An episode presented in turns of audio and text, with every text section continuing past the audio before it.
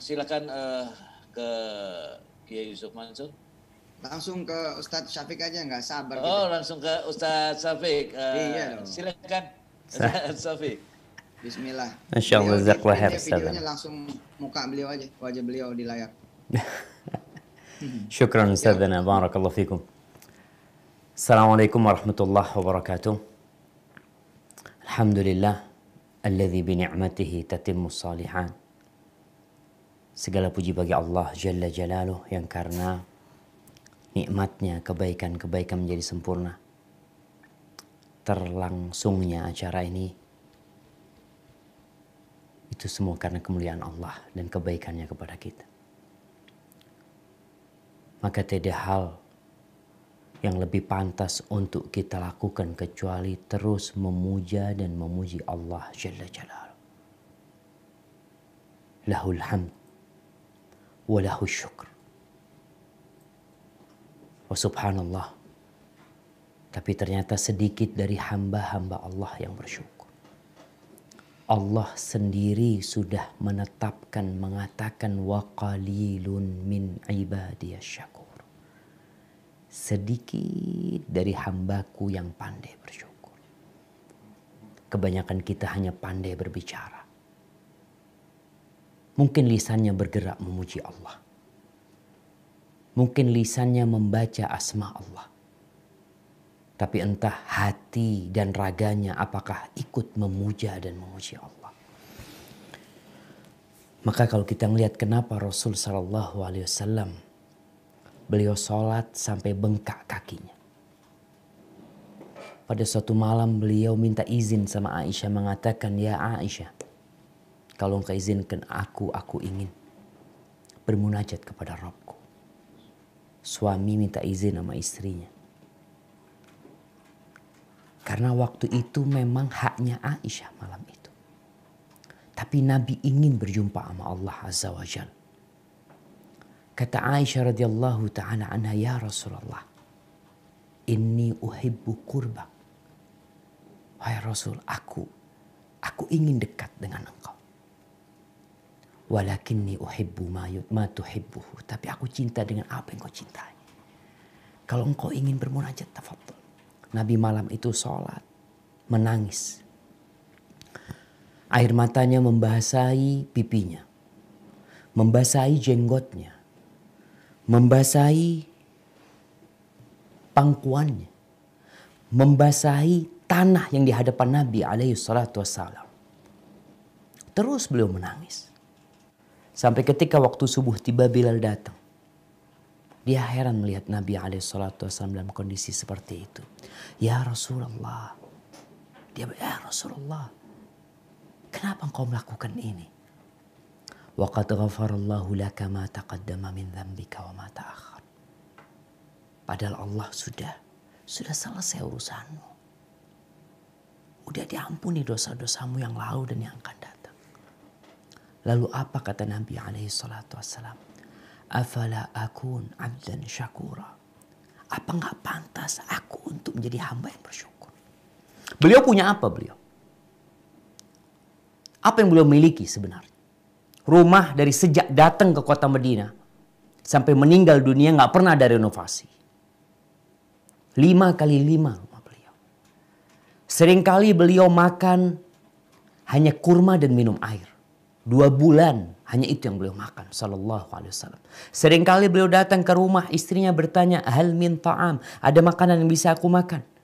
Kata istri, "Illal ma ada kecuali air." Apa kata Nabi alaihi salatu wasallam? "Idzan ana shaim." Sahabat-sahabatnya terbunuh.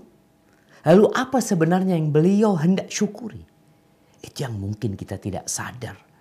Terlalu banyak nikmat yang Allah berikan kepada kita jamaah yang seharusnya kita harus lebih sering menangis, seharusnya kaki kita lebih bengkak daripada kaki Rasul sallallahu alaihi wasallam.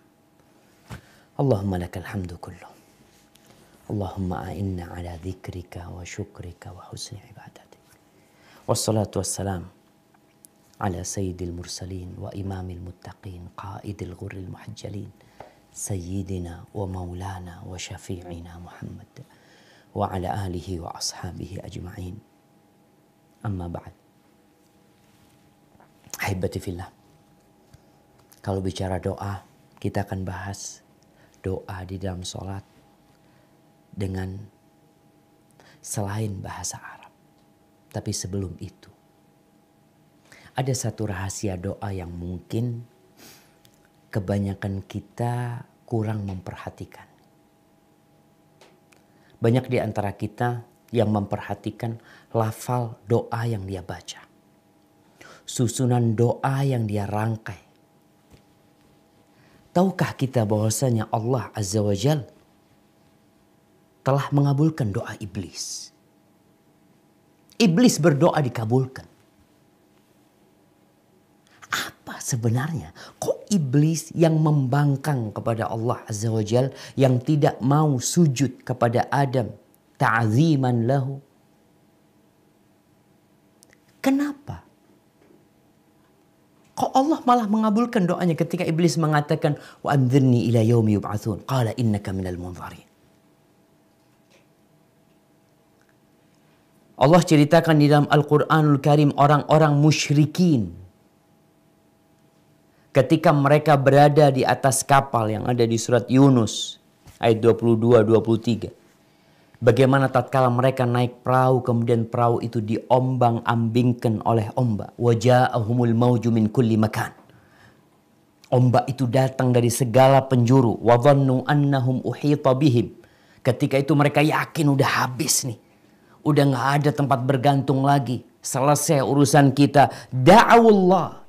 Orang-orang musyrikin. Penyembah berhala Ketika itu mereka da'awullah, Allah kabulkan doanya. Allah selamatkan mereka. Tahu kenapa? Da'awullaha mukhlisina lahuddin.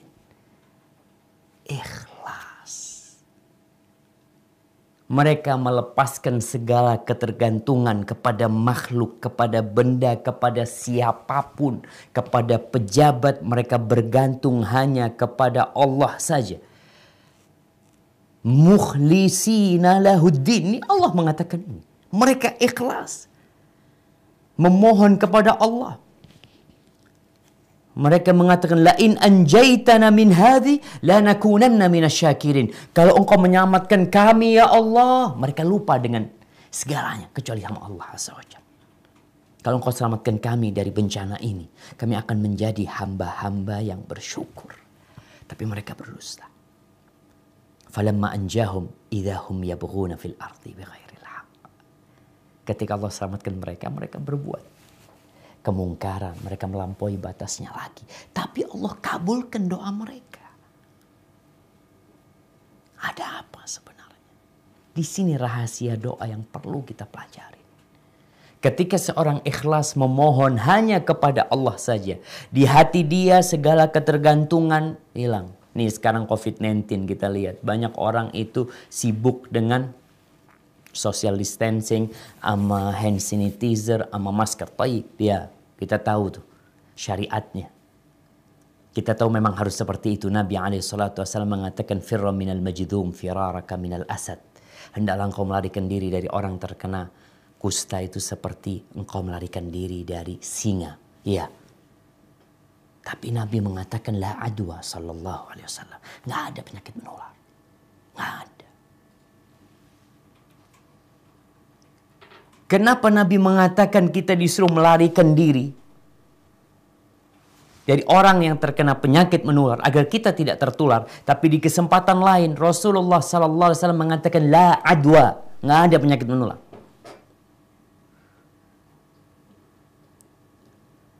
Karena Allah, karena Nabi SAW ingin mendidik kita. Bahwasanya engkau harus tahu. Yang menyebabkan penyakit itu menular adalah Allah Rabbul Alamin. Sehingga engkau seharusnya takut sama Allah. Ingat sebabnya kita jalanin. Tapi jangan sampai engkau bergantung kepada sebab sibuk dengan menjaga kebersihan diri, kebersihan tangannya, wajahnya, mulutnya, tapi tidak menjaga kebersihan hati. Kita bisa melihat ada orang positif COVID-19. Satu keluarga nggak ada yang kena kecuali dia. Kenapa seperti itu? Karena yang memindahkan penyakit pada hakikatnya adalah Rabbul Alamin. Jadi kalau bicara doa, maka hendaklah kita tuh ikhlas ketika berdoa. Hanya berharap kepada Allah, percaya yang bisa menyelamatkan kita itu bukan yang namanya masker. Iya kita pakai masker. Kita sering-sering cuci tangan. Tapi jangan lupa ketika engkau mencuci tanganmu, hatimu ikut dicuci. Jangan lupa tatkala engkau menutup mulutmu dengan masker, engkau kunci mulutmu dari ucapan-ucapan dusta, ucapan-ucapan palsu. Allah Azza wa Jal mengatakan ud'uni astajib lakum. Mintalah kepada aku pasti aku kabulkan. Tapi gimana cara berdoa sama Allah? Kadangkala kita salah berdoa. Kita nggak belajar bagaimana berdoa. Ada adabnya, ada etikanya. Panjang tuh kalau bicara tersebut. Tapi kalau bicara doa di dalam sholat.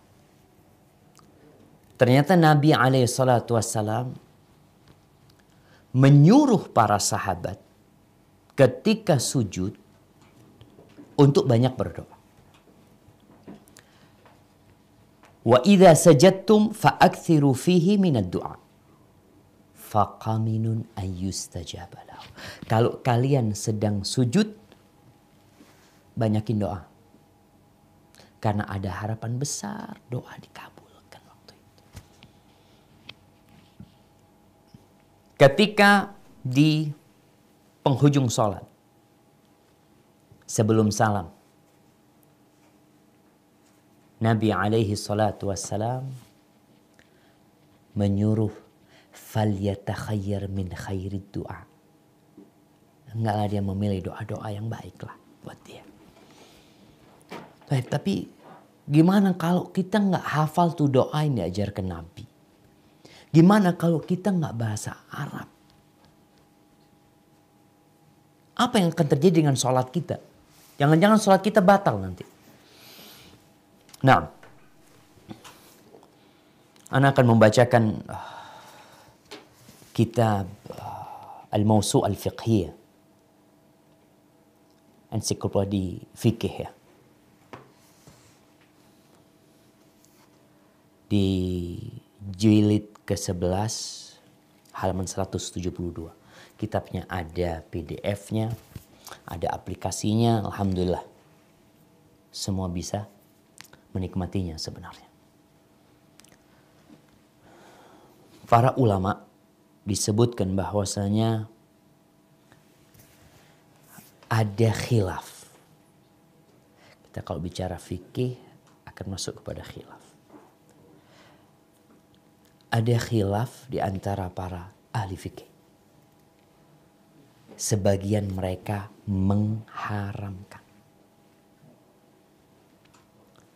Haram, dosa kalau kita pakai selain bahasa Arab. Sebagian mereka memakruhkan. Terlarang tapi nggak sampai haram. Nggak sampai engkau berdosa. Tapi engkau meninggalkan sesuatu yang mulia.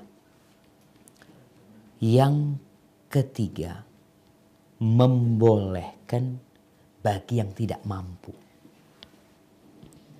Membolehkan bagi yang tidak mampu. Maka anak akan bacakan pendapat mereka. Pendapat ulama Hanif, Hanif Hanifiyah, Hanifiyah, Hanafiyah. Pengikut Imam Abu Hanifah rahimahullahu taala yang dinukil dari mereka mereka memakruhkan. Jadi hukumnya makruh berdoa dengan selain bahasa Arab. Ini kita kita penting belajar bahasa Arab sebenarnya jamaah. Kalau kita ingin terlepas dari khilaf tersebut, ingin menyelamatkan diri kita, bukan belajar bahasa Mandarin, bukan belajar bahasa Inggris. Belajar bahasa yang lain nggak masalah, tapi bahasa Arab duluan. Sehingga kita nggak perlu nih kajian seperti ini nggak perlu kajian seperti ini di Arab nggak perlu karena udah bisa bahasa Arab semuanya. Ya kita kan orang Indonesia tapi kita Muslim. Quran kita berbahasa Arab. Nabi kita bahasa Arab. Maka yang dinukil dari madhab Hanafi, mereka memakruhkannya. Kenapa? Apa yang menjadi landasan mereka bahwasanya doa di dalam sholat dengan selain bahasa Arab itu makruh? Karena Umar radhiyallahu anhu melarang untuk menggunakan bahasa ajam ngomong pakai bahasa ajam itu Umar melarang. Sampai pernah lagi tawaf itu. Ada orang berdoa atau ngomong pakai bahasa ajam. Dipukul sama Umar. Iya al ajam. Udah, usah ngomong pakai bahasa selain Arab. Jaga nih bahasa Arab.